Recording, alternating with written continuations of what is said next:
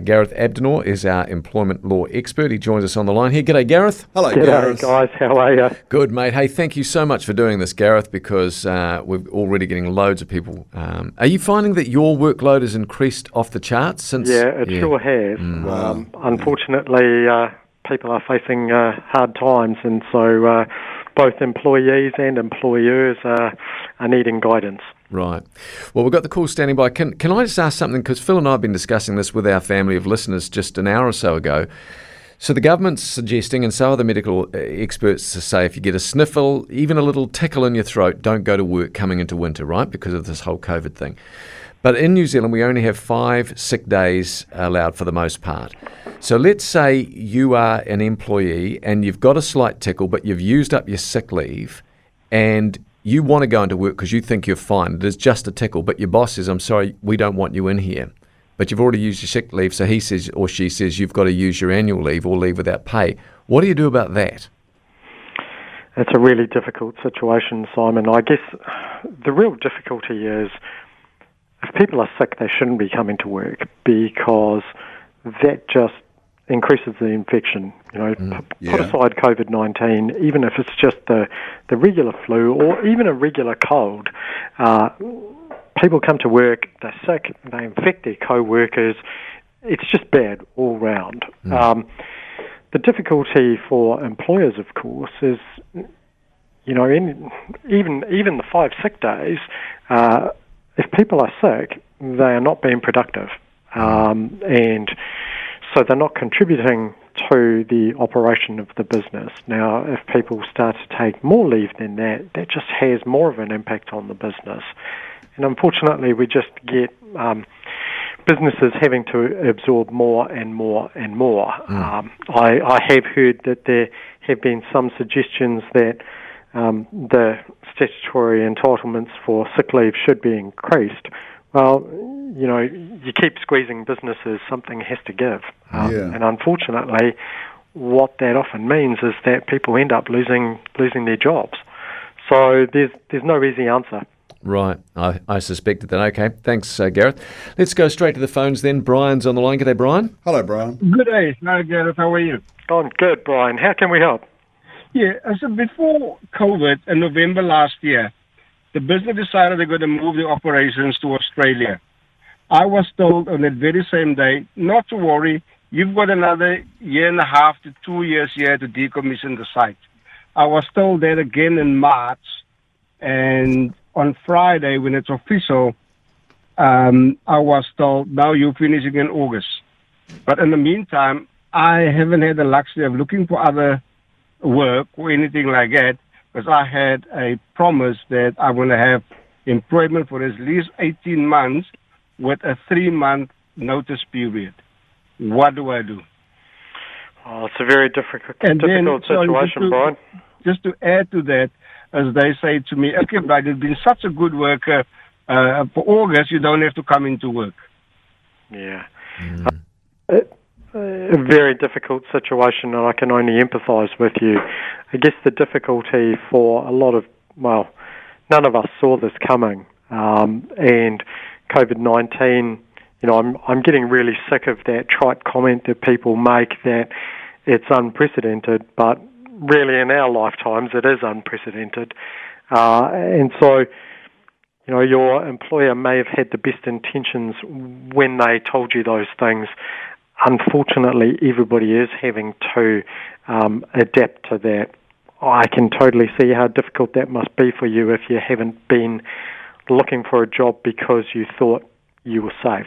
The only thing you can do is have some discussions with your employer about that. It may be that there is some sort of compromise possible, but, you know, they weren't expecting this to happen.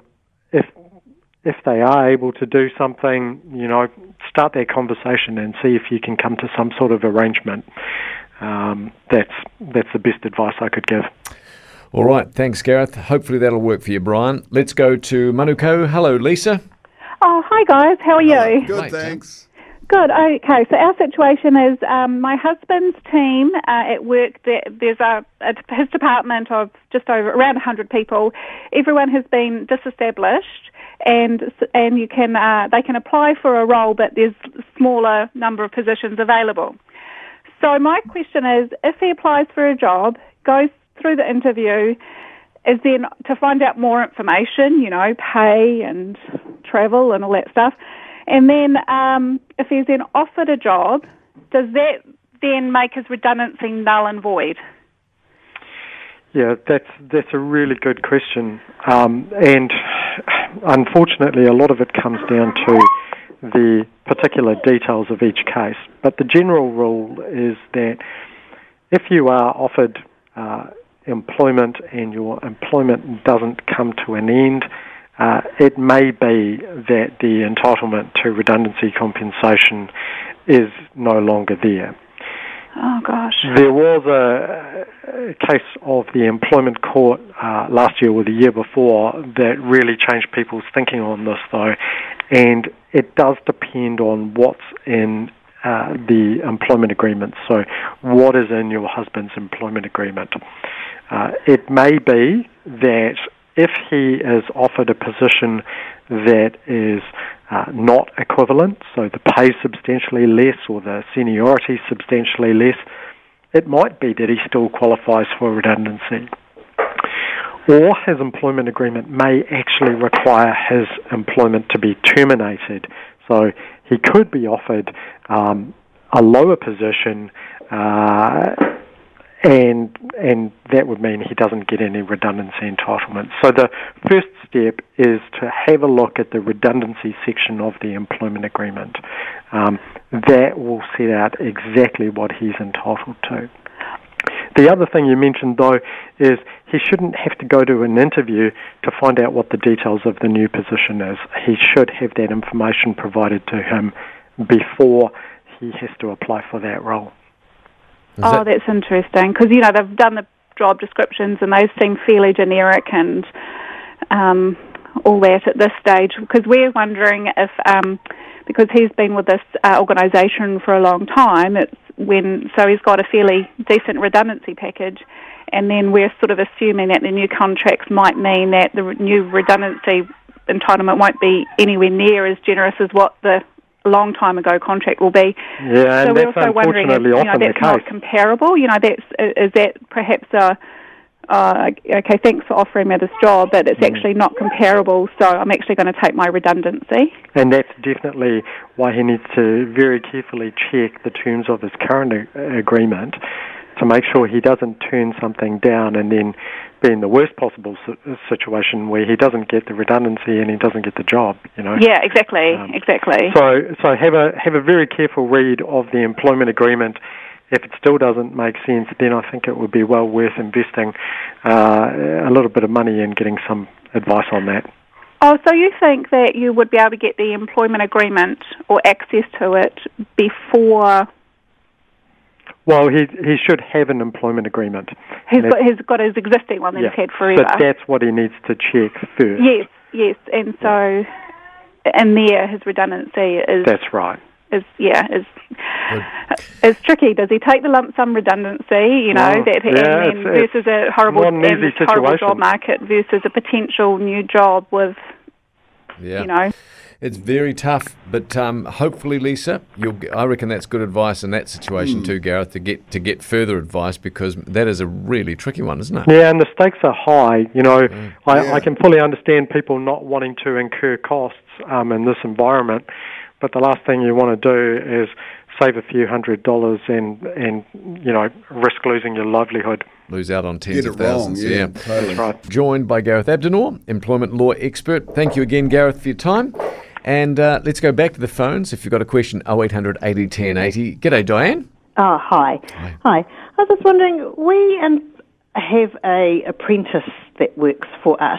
He's actually employed through the apprenticeship, well, you know, a training school, and they contract him to us. Now, they applied for and got the government subsidy for over the COVID time, and our apprentice was off work for 5 weeks, and when it got back to level 3, he resumed work with us. So they have not passed on the following 7 weeks of the COVID. Is that what's supposed to happen? Do you see what I mean? Wow, that's a tricky situation. Yeah. Diane, the arrangements with apprentices are generally pretty complicated. Sometimes they are employed directly by the company.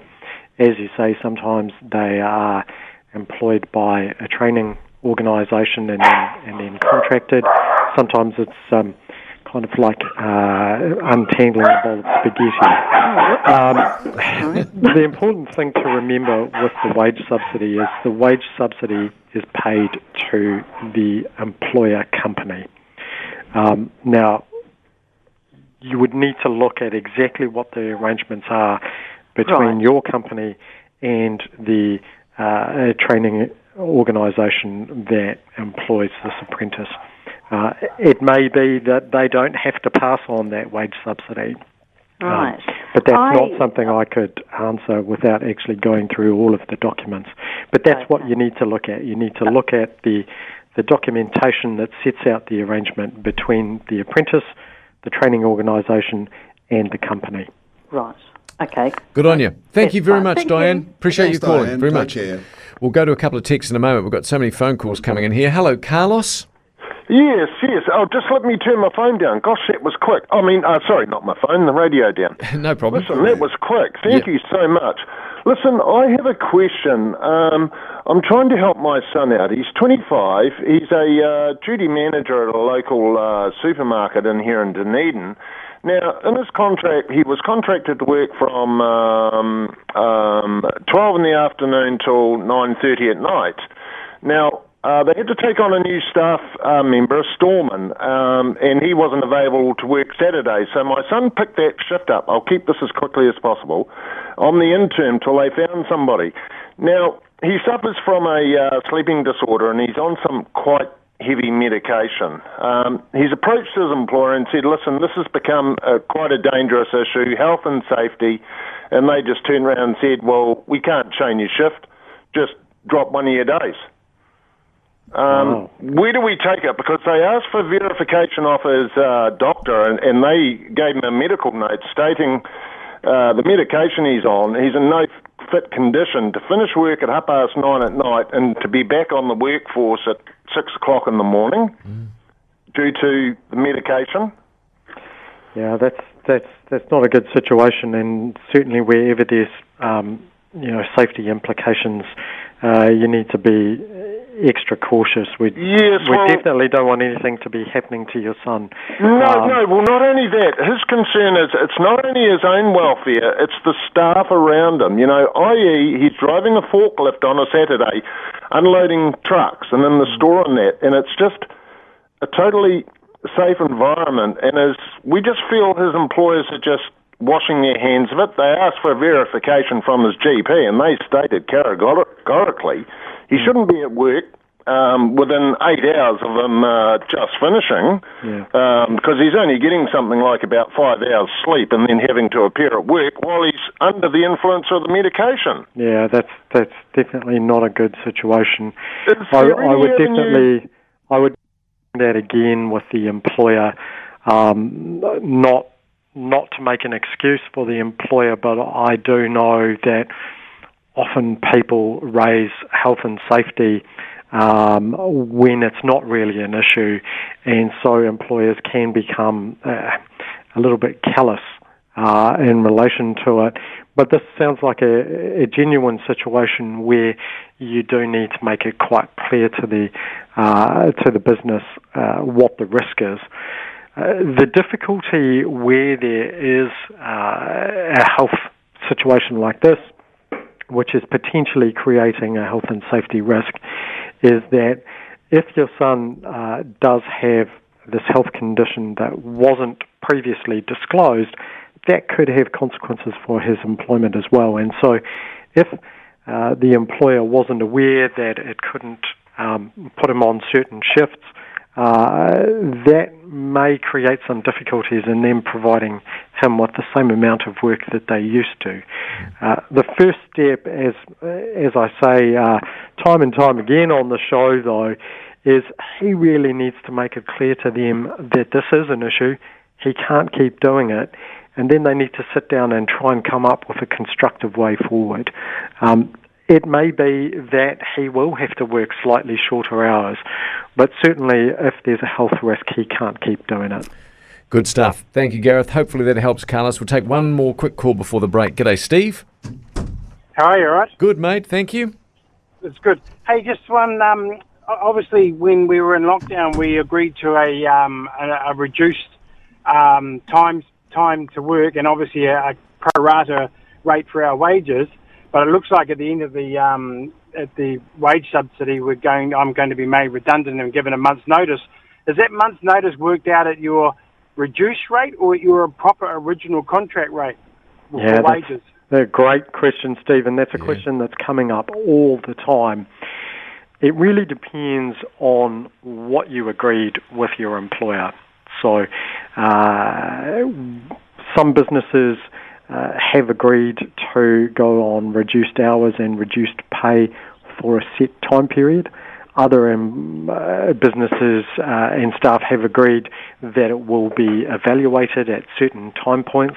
So that determines what notice you would be entitled to. What about in the situation where I requested a definitive date when we signed the agreement for the reduced ones, and they come back and told me that there's no way they could give you that date, yet it was sort of tied in with lockdown. But I did ask that and request it, but they wouldn't give me one. That may be something that you need to pursue further then.